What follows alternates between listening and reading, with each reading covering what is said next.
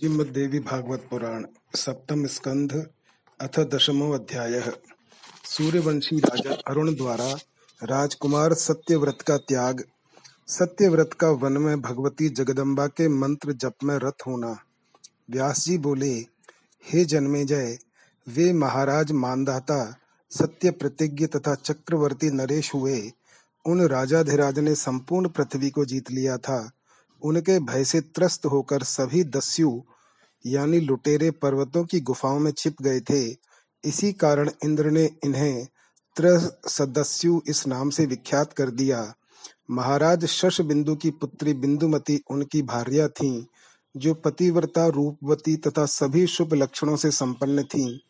हे राजन मानधाता ने उनसे दो पुत्र उत्पन्न किए। उनमें एक पुत्र पुरुकुत्स तथा दूसरा पुत्र मुचकुंद नाम से विख्यात हुआ। उसके बाद पुरुकुत्स से अरण्य नामक एक पुत्र हुआ। वे परम धार्मिक तथा पितृभक्त थे।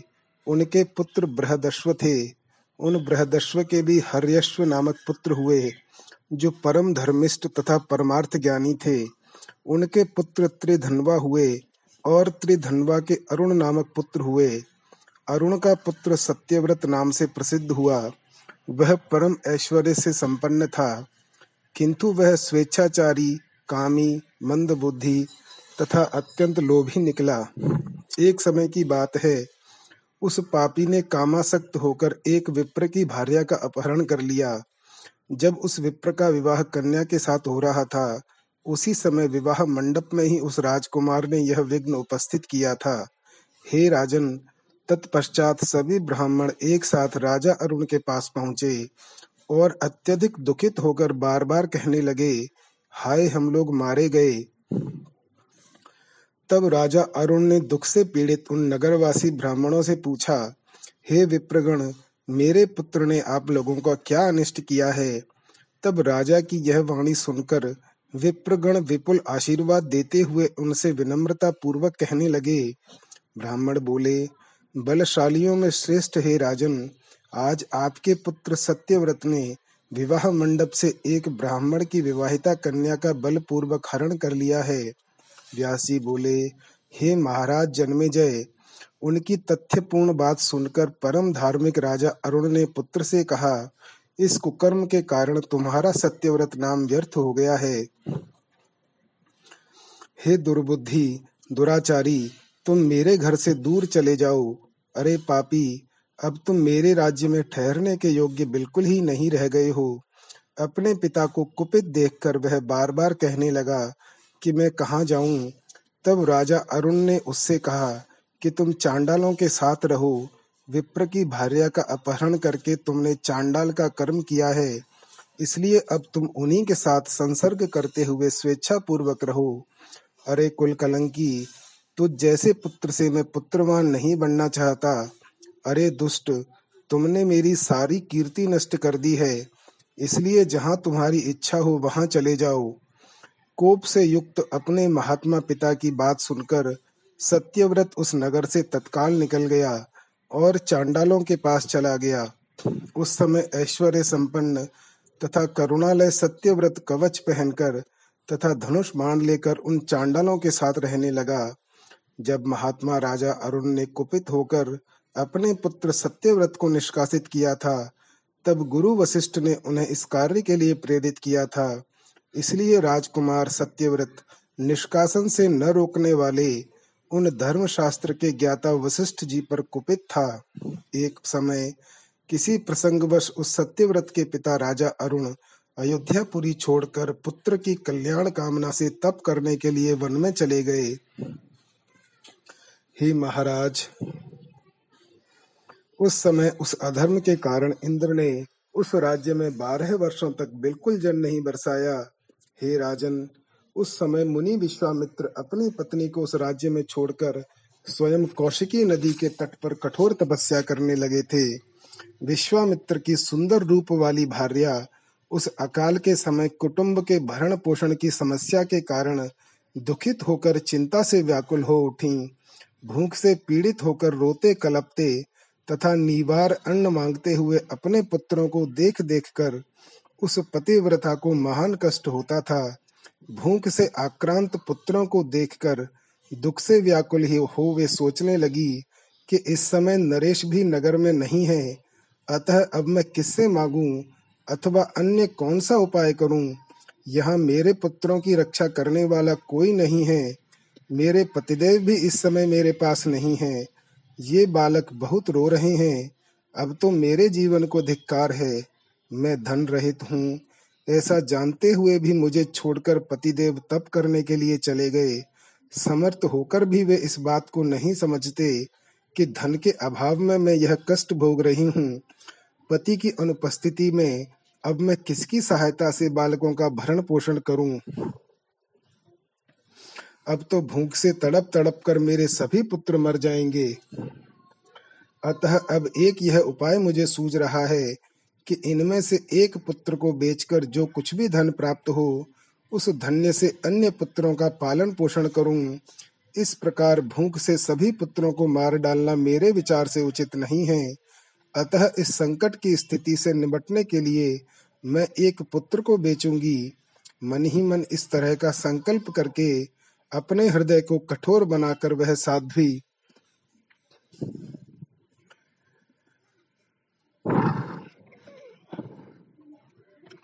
एक पुत्र के गले में कुश की रस्सी बांधकर घर से निकल पड़ी।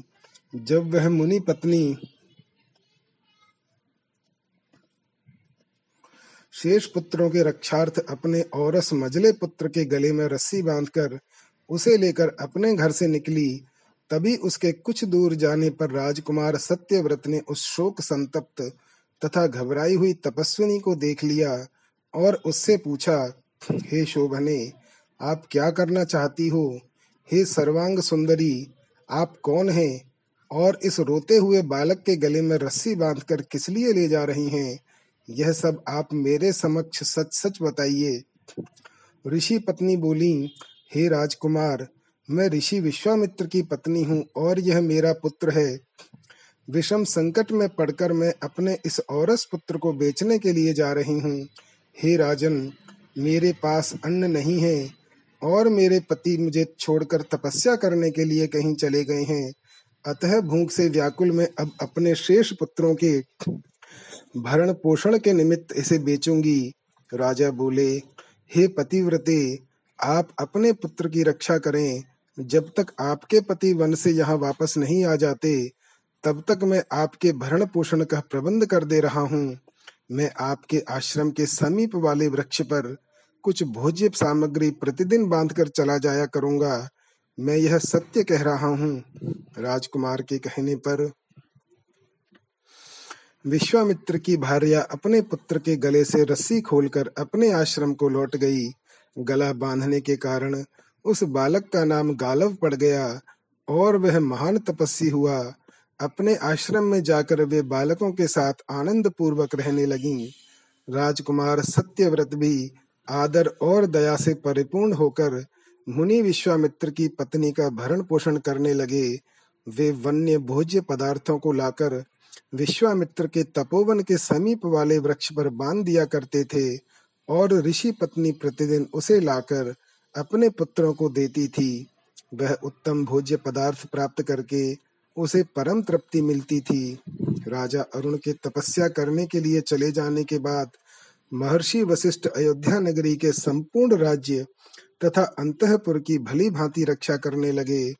धर्मात्मा सत्यव्रत भी पिता की आज्ञा का पालन करते हुए सदा नगर के बाहर ही रहते थे तथा वन में पशुओं का आखेट किया करते थे।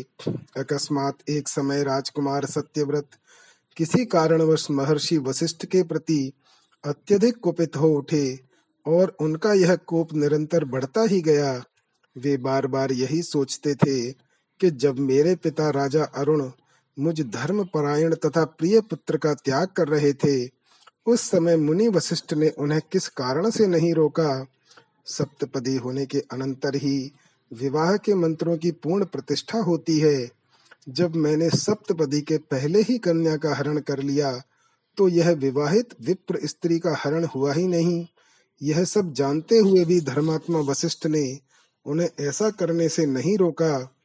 किसी दिन वन में आखेट के लिए गए सत्यव्रत को कोई भी मृग न मिलने पर वे घूमते घूमते वन के मध्य में पहुँच गए।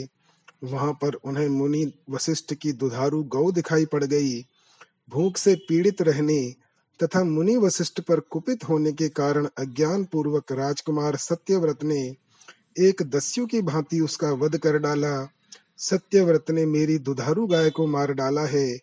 यह जानकारी होने पर मुनि वशिष्ठ ने कुपित होकर उससे कहा, हे दुरात्मन, पिशाच की भांति गाय का वध करके तुमने यह कैसा पाप कर डाला उन्होंने शाप देते हुए कहा, गोवध, विप्र भार्या के हरण और पिता के भयंकर कोप, इन तीनों के कारण तुम्हारे मस्तक पर तत्काल तीन गहरे शंकु, यानी पाप चिन्ह पड़ जाएँ।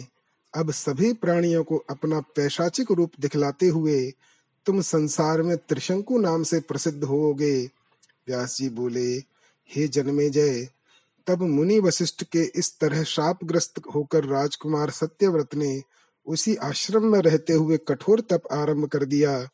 किसी मुनि पुत्र से श्रेष्ठ देवी मंत्र की दीक्षा प्राप्त करके परम कल्याणमयी प्रकृति स्वरूपिणी भगवती जगदम्बा का ध्यान करते हुए वह सत्यव्रत उस मंत्र का जप करने लगा।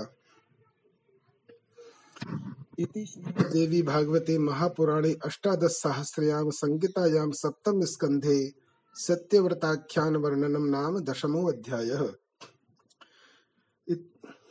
अथैकादशो अध्याय। भगवती जगदम्बा की कृपा से सत्यव्रत का राज्याभिषेक और राजा अरुण द्वारा उन्हें नीति शास्त्र की शिक्षा देना। जन्मे जय बोले, हे महामते, वशिष्ठ जी द्वारा शापित वह राजकुमार त्रिशंकु, उस शाप से किस प्रकार मुक्त हुआ? मुझे उसे बताइए। व्यासी बोले, हे राजन, इस प्रकार शापग्रस्त सत्यव्रत पिशाचत्व को प्राप्त हो गए। वे देवी भक्ति में संलग्न होकर उसी आश्रम में रहने लगे। किसी समय राजा सत्यव्रत नवाक्षर मंत्र का जप समाप्त करके हवन कराने के लिए ब्राह्मणों के पास जाकर भक्ति पूर्वक प्रणाम करके उनसे बोले, हे भूदेवगण, आप लोग मुझ शरणागत की प्रार्थना सुनिए। इस समय आप सभी लोग मेरे यज्ञ में ऋतिक होने की कृपा कीजिए। आप सब कृपालु तथा वेद वेदता विप्रगण मेरे कार्य की सिद्धि के लिए जप के दशांश से हवन कर्म संपन्न करा दीजिए। हे ब्राह्मण विदो में श्रेष्ठ विप्रगण, मेरा नाम सत्यव्रत है। मैं एक राजकुमार हूँ। मेरे सर्वविध सुख के लिए आप लोग मेरा यह कार्य संपन्न कर दें। यह सुनकर ब्राह्मणों ने उस राजकुमार से कहा, अपने गुरु से शापग्रस्त होकर इस समय तुम पिशाच बन गए हो। इसलिए वेदों पर अधिकार न रहने के कारण तुम यज्ञ करने के योग्य नहीं हो। तुम सभी लोकों में निंद्य, पैशाचिकता से ग्रस्त हो चुके हो व्यास जी बोले, हे राजन, उनकी बात सुनकर राजा अत्यंत दुखित हुए। वे सोचने लगे, मेरे जीवन को धिक्कार है अब मैं वन में रहकर क्या करूँ? पिता ने मेरा परित्याग कर दिया है। गुरु ने मुझे घोर शाप दे दिया है। राज्य से च्युत हो गया हूँ और पैशाचिकता से ग्रस्त हो चुका हूँ। तो ऐसी स्थिति में मैं क्या करूँ? तत्पश्चात उस राजकुमार ने लकड़ियों से बहुत बड़ी चिता तैयार करके उसमें प्रवेश करने का विचार करते हुए भगवती चंडिका का स्मरण किया। भगवती महामाया का स्मरण करके उसने चिता प्रज्वलित की और स्नान करके उसमें प्रविष्ट होने के लिए दोनों हाथ जोड़कर चिता के सामने खड़ा हो गया। राजकुमार सत्यव्रत मरने हेतु उद्यत हैं, ऐसा जानकर भगवती जगदम्बा उनके सामने आकाश में प्रत्यक्ष स्थित हो गईं। हे महाराज, सिंह पर आरूढ़ वे देवी राजकुमार को दर्शन प्रदान करके मेघ के समान गंभीर वाणी में उनसे कहने लगी, देवी बोली, हे साधो, आप यह दुष्प्रयास क्यों कर रहे हैं? इस तरह अग्नि में देह त्याग मत कीजिए। हे महाभाग, आप स्वस्थ चित्त हो जाइए। आपके वृद्ध पिता आपको राज्य सौंपकर तपस्या के लिए वन में जाने वाले हैं। हे वीर, शोक का त्याग कीजिए।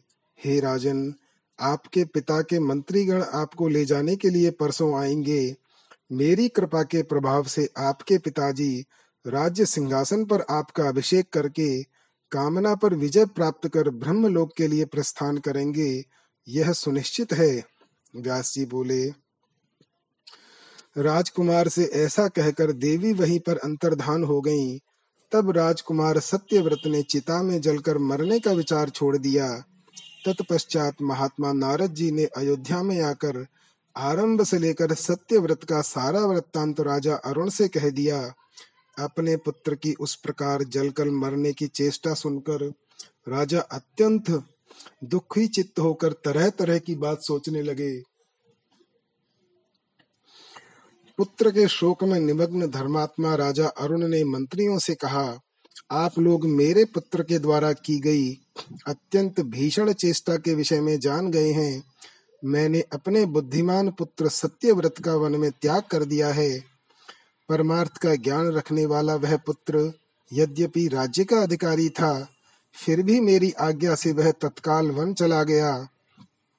मेरा वह क्षमाशील पुत्र धनहीन होकर अभी उसी वन में देवी की उपासना में रत होकर रह रहा है। वशिष्ठ ने उसे शाप दिया है और पिशाच तुल्य बना दिया है, दुख से संतप्त वह सत्यव्रत आज अग्नि में प्रवेश करने को तत्पर हो गया था। किंतु भगवती ने उसे ऐसा करने से मना कर दिया। इस समय वह वहीं पर स्थित है। अतः आप लोग शीघ्र जाइए और मेरे उस महाबली ज्येष्ठ पुत्र को अपने वचनों से आश्वासन देकर तुरंत यहाँ ले आइए। प्रजा पालन करने में समर्थ, अपने औरस पुत्र का राज्याभिषेक करके मैं शांत होकर वन में चला जाऊँगा। अब मैंने तपस्या के लिए निश्चय कर लिया है, ऐसा कहकर पुत्र प्रेम में प्रवृत्त मन वाले राजा अरुण ने सत्यव्रत को लाने के लिए अपने सभी मंत्रियों को वहाँ भेज दिया। वन में जाकर वे मंत्री महात्मा राजकुमार सत्यव्रत को आश्वासन देकर उन्हें सम्मान पूर्वक अयोध्या ले आए। सत्यव्रत को अत्यंत दुर्बल, मलिन वस्त्र धारण किए बड़े बड़े जटा जूट वाला, भयंकर तथा चिंता से व्यग्र देखकर राजा अरुण सोचने लगे कि मैंने यह कैसा निष्ठुर कर्म कर डाला था, जो कि धर्म का वास्तविक स्वरूप जानते हुए भी मैंने राजपद के योग्य तथा अत्यंत मेधावी पुत्र को निर्वासित कर दिया था। हे राजन, इस प्रकार मन ही मन सोचकर महाराज अरुण ने राजकुमार सत्यव्रत को वक्ष स्थल से लगा लिया और उसे सम्यक आश्वासन देकर अपने पास में ही स्थित आसन पर बैठा लिया। तत्पश्चात नीति शास्त्र के पारगामी विद्वान राजा अरुण पास में बैठे हुए अपने उस पुत्र से प्रेम युक्त गदगद वाणी में कहने लगे, राजा बोले, हे पुत्र, तुम सदा धर्म में ही अपनी बुद्धि लगाना विप्रों का सम्मान करना न्याय पूर्वक प्राप्त धन ही ग्रहण करना, प्रजाओं की सर्वदा रक्षा करना, कभी असत्य भाषण मत करना, निंदित मार्ग का अनुसरण मत करना, शिष्ट जनों के आज्ञा अनुसार कार्य करना, तपस्वियों की पूजा करना, क्रूर लुटोरे का दमन करना, और इंद्रियों को वश में रखना। हे पुत्र कार्य सिद्धि के लिए राजा को अपने मंत्रियों के साथ सदा गुप्त मंत्रणा करते रहना चाहिए। हे सुत, सबके आत्मा स्वरूप राजा को चाहिए कि छोटे से छोटे शत्रु की भी उपेक्षा न करे। शत्रु से मिले हुए अपने अत्यंत विनम्र मंत्री पर भी राजा को विश्वास नहीं करना चाहिए। सर्वत्र शत्रु तथा मित्र की गतिविधियों को जानने के लिए सर्वदा गुप्तचरों की नियुक्ति करनी चाहिए। धर्म में सदा बुद्धि लगाए रखनी चाहिए और प्रतिदिन दान देते रहना चाहिए। नीरस संभाषण नहीं करना चाहिए। दुष्टों की संगति का त्याग कर देना चाहिए। विविध यज्ञानुष्ठान करते रहना चाहिए और महर्षियों की सदा पूजा करनी चाहिए। स्त्री नपुंसक तथा द्यूत परायण व्यक्ति पर कभी भी विश्वास नहीं करना चाहिए और आखेट के प्रति अत्यंत आदर बुद्धि कभी नहीं रखनी चाहिए। द्यूत मदिरा अश्लील संगीत तथा वैश्याओं से स्वयं बचना चाहिए और अपनी प्रजाओं को भी इनसे बचाना चाहिए। ब्रह्म मुहूर्त में शयन से सदा निश्चय ही उठ जाना चाहिए।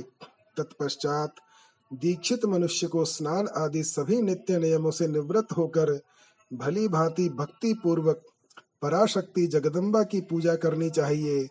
हे पुत्र पराशक्ति जगदम्बा के चरणों की पूजा हो ही इस जन्म की सफलता है। एक बार भी भगवती जगदम्बा की महापूजा करके उनके चरणों तक का पान करने वाला मनुष्य फिर कभी माता के गर्भ में नहीं जाता, यह सर्वथा निश्चित है। सारा जगत दृश्य है और महादेवी दृष्टा तथा साक्षी हैं। इस प्रकार की भावना से युक्त होकर सदा भयमुक्त चित्त से रहना चाहिए। हे पुत्र तुम प्रतिदिन नित्य नियम का पालन करके सभा में जाना और द्विजों को बुलाकर उनसे धर्म शास्त्र संबंधी निर्णय पूछना। वेद वेदांत के पारगामी आदरणीय विद्वानों की विधिवत पूजा करके सुयोग्य पात्रों को गौ भूमि तथा सुवर्ण आदि का सदा दान करना। तुम कभी भी किसी मूर्ख ब्राह्मण की पूजा मत करना और मूर्ख व्यक्ति को कभी भी भोजन से अधिक कुछ भी मत देना। हे पुत्र तुम किसी भी परिस्थिति में लोभवश धर्म का उल्लंघन मत करना। इसके अतिरिक्त तुम्हें कभी भी विप्रों का अपमान नहीं करना चाहिए। पृथ्वी के देवता स्वरूप ब्राह्मणों का प्रयत्न पूर्वक सम्मान करना चाहिए। क्षत्रियों के एकमात्र आधार ब्राह्मण ही हैं, इसमें संदेह नहीं है। जल से अग्नि की, ब्राह्मण से क्षत्रिय की, और पत्थर से लोहे की उत्पत्ति हुई है। उनका सर्वत्र गामी तेज अपनी ही योनि में शांत होता है। अतः ऐश्वर्य की इच्छा रखने वाले राजा को विशेष रूप से विनम्रता पूर्वक दान के द्वारा ब्राह्मणों का सत्कार करना चाहिए। राजा को चाहिए कि वह धर्मशास्त्र के अनुसार दंड नीति का पालन करे और न्याय से उपार्जित धन का निरंतर संग्रह करे। इति श्रीमद्देवी भागवते महापुराणे अष्टादश सहस्रयाम संहितायाम सप्तम स्कंधे सत्यव्रताय राजनीत्युपदेश वर्णनम नाम एकादशो अध्याय। द्वादशो अध्याय। राजा सत्यव्रत को महर्षि वशिष्ठ का शाप तथा युवराज हरिश्चंद्र का राजा बनना। व्यास जी बोले, हे महाराज, जन्मे जय। इस प्रकार पिता के समझाने पर राजकुमार त्रिशंकु ने हाथ जोड़कर प्रेम पूर्वक गदगद वाणी में पिता से कहा, मैं वैसा ही करूँगा। तत्पश्चात महाराज अरुण ने वेद शास्त्र के पारगामी विद्वान तथा मंत्र वेदता ब्राह्मणों को बुलाकर अभिषेक की सारी सामग्रियाँ तुरंत एकत्र कराई और संपूर्ण तीर्थों का जल मंगाकर तथा सभी मंत्रियों, सामंतों और नरेशों को बुलाकर शुभ दिन में उस राजकुमार को विधि पूर्वक श्रेष्ठ राज्यासन पर आसीन कर दिया।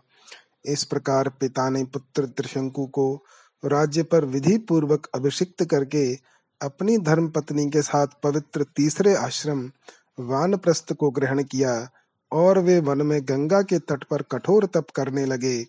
आयु समाप्त हो जाने पर वे स्वर्ग को चले गए। वहाँ वे देवताओं के द्वारा भी पूजित हुए और इंद्र के समीप साथ स्थित रहते हुए सदा सूर्य की भांति सुशोभित होने लगे। राजा जन्मेजय बोले, हे व्यास जी आप पूज्यवर ने कथा के प्रसंग में अभी अभी बताया कि गुरुदेव वशिष्ठ ने पयस्विनी गौ का वध कर देने के कारण राजकुमार सत्यव्रत को कुपित होकर शाप दे दिया और वह पिशाचत्व को प्राप्त हो गया।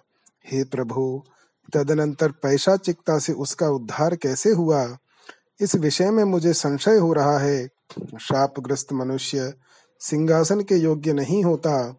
सत्यव्रत के दूसरे किस कर्म के प्रभाव से मुनि वशिष्ठ ने उसे अपने श्राप से मुक्त कर दिया। हे विप्रर्षे, शाप से मुक्ति का कारण बताइए और मुझे यह भी बताइए कि वैसे निंद्य आकृति वाले पुत्र को उसके पिता राजा अरुण ने अपने घर वापस क्यों बुला लिया? व्यास जी बोले, हे राजन, मुनि वशिष्ठ के द्वारा शापित वह सत्य व्रत तत्काल पैशाचिकता को प्राप्त हो गया।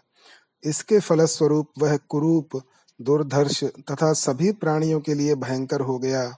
किंतु हे राजन, जब उस सत्यव्रत ने भक्ति पूर्वक भगवती की उपासना की, तब भगवती ने प्रसन्न होकर क्षण भर में उसे दिव्य शरीर वाला बना दिया।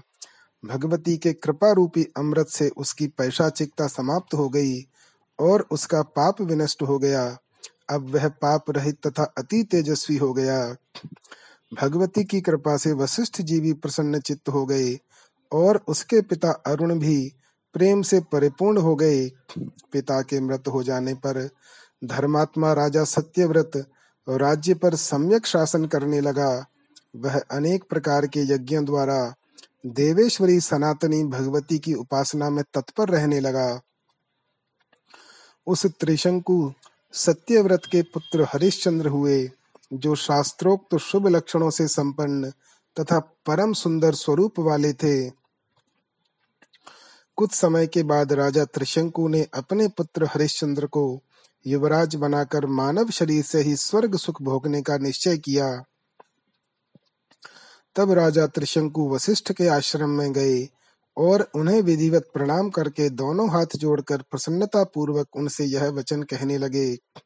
राजा बोले, हे ब्रह्मपुत्र, हे महाभाग, हे सर्व मंत्र विशारद, हे तापस आप प्रसन्नता पूर्वक मेरी प्रार्थना सुनने की कृपा कीजिए।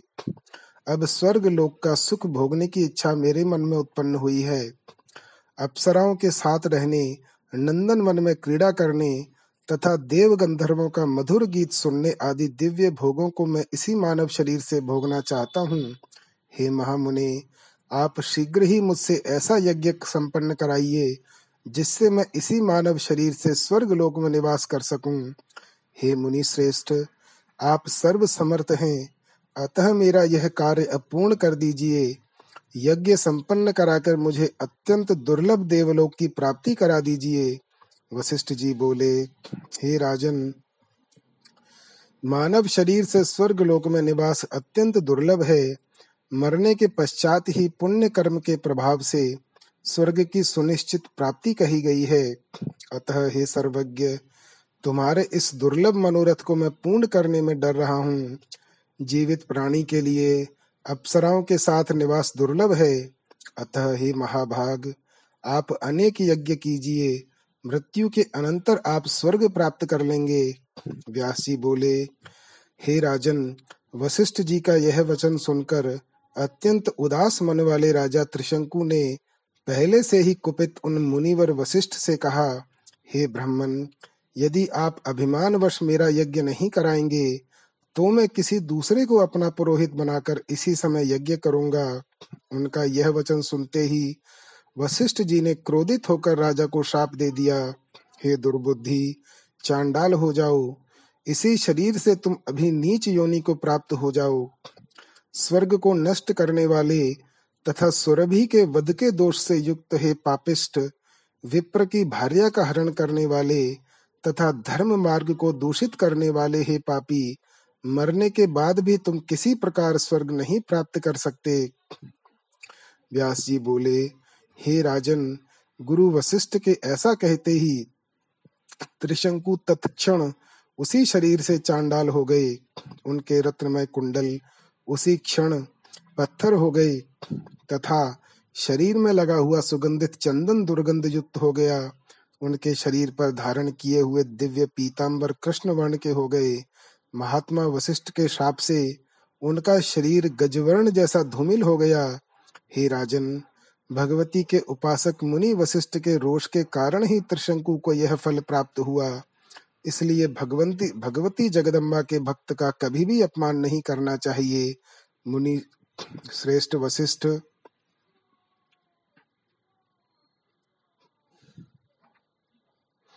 बड़ी निष्ठा के साथ गायत्री जप में संलग्न रहते थे। हे राजन, उस समय अपना कलंकित शरीर देखकर राजा त्रिशंकु अत्यंत दुखित हुए। इस प्रकार दीन दशा को प्राप्त वे राजा घर नहीं गए, अपितु जंगल की ओर चले गए। शोक संतप्त वे त्रिशंकु दुखित होकर सोचने लगे, अब मैं क्या करूँ? कहा जाऊँ? मेरा शरीर तो अत्यंत निंदित हो गया। मुझे ऐसा कोई उपाय नहीं सूझ रहा है। जिससे मेरा दुख दूर हो सके। यदि मैं आज घर जाता हूँ तो मुझे इस स्वरूप में देखकर पुत्र को महान पीड़ा होगी और भार्या भी मुझे चांडाल के रूप में देखकर स्वीकार नहीं करेगी। इस प्रकार के चांडाल रूप वाले मुझ निंद्य को देखकर मेरे मंत्रीगण तथा जाति वाले भी आदर नहीं करेंगे और भाई बंधु भी संग में नहीं रहेंगे। इस प्रकार सभी लोगों के द्वारा परित्यक्त किए जाने वाले मेरे लिए तो जीने की अपेक्षा मर जाना ही अच्छा है।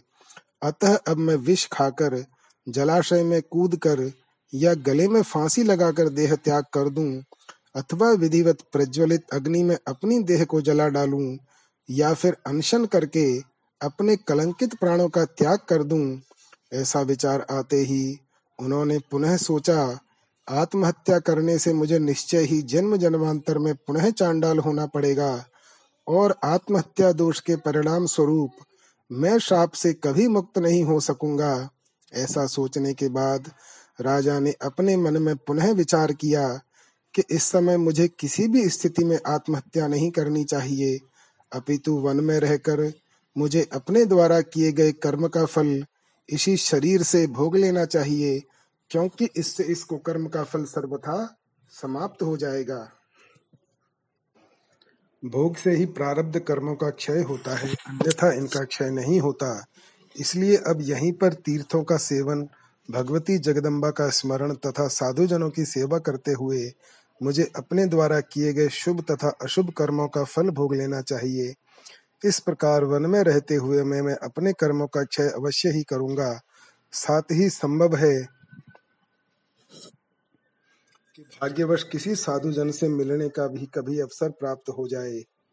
न, मन में ऐसा सोचकर राजा त्रिशंकु अपना नगर छोड़कर गंगा के तट पर चले गए और अत्यधिक चिंतित रहते हुए वहीं रहने लगे। उसी समय पिता के श्राप का कारण जानकर राजा हरिश्चंद्र अत्यंत दुखित हुए और उन्होंने अपने मंत्रियों को पिता त्रिशंकु के पास भेजा। मंत्रीगण वहाँ शीघ्र पहुंचकर बार बार दीर्घ श्वास ले रहे चांडाल की आकृति वाले राजा त्रिशंकु को प्रणाम कर विनम्रता पूर्वक उनसे बोले, हे राजन, आपके पुत्र हरिश्चंद्र की आज्ञा से यहाँ आए हुए हम लोगों को आप मंत्री समझिए। हे महाराज, आपके पुत्र युवराज हरिश्चंद्र से हमने जो कहा है उसे आप सुनिए। आप लोग मेरे पिता राजा त्रिशंकु को सम्मान पूर्वक यहाँ ले आइए। अतः हे राजन अब आप सारी चिंता छोड़कर अपने राज्य वापस लौट चलिए। वहाँ सभी मंत्रीगण तथा प्रजाजन आपकी सेवा करेंगे। हम लोग भी गुरु वशिष्ठ को प्रसन्न करेंगे, जिससे वे आपके ऊपर दया करें। प्रसन्न हो जाने पर वे महान तेजस्वी आपका कष्ट अवश्य दूर कर देंगे। हे राजन, इस प्रकार आपके पुत्र ने बहुत प्रकार से कहा है। अतः अब आप शीघ्रता पूर्वक अपने घर लौट चलने की कृपा कीजिए। व्यास जी बोले हे जन्मे जय उनकी बात सुनकर चांडाल की आकृति वाले राजा त्रिशंकु ने अपने घर चलने का कोई विचार मन में नहीं किया।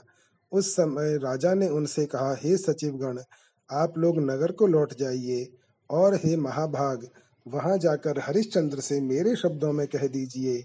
हे पुत्र, मैं नहीं आऊँगा।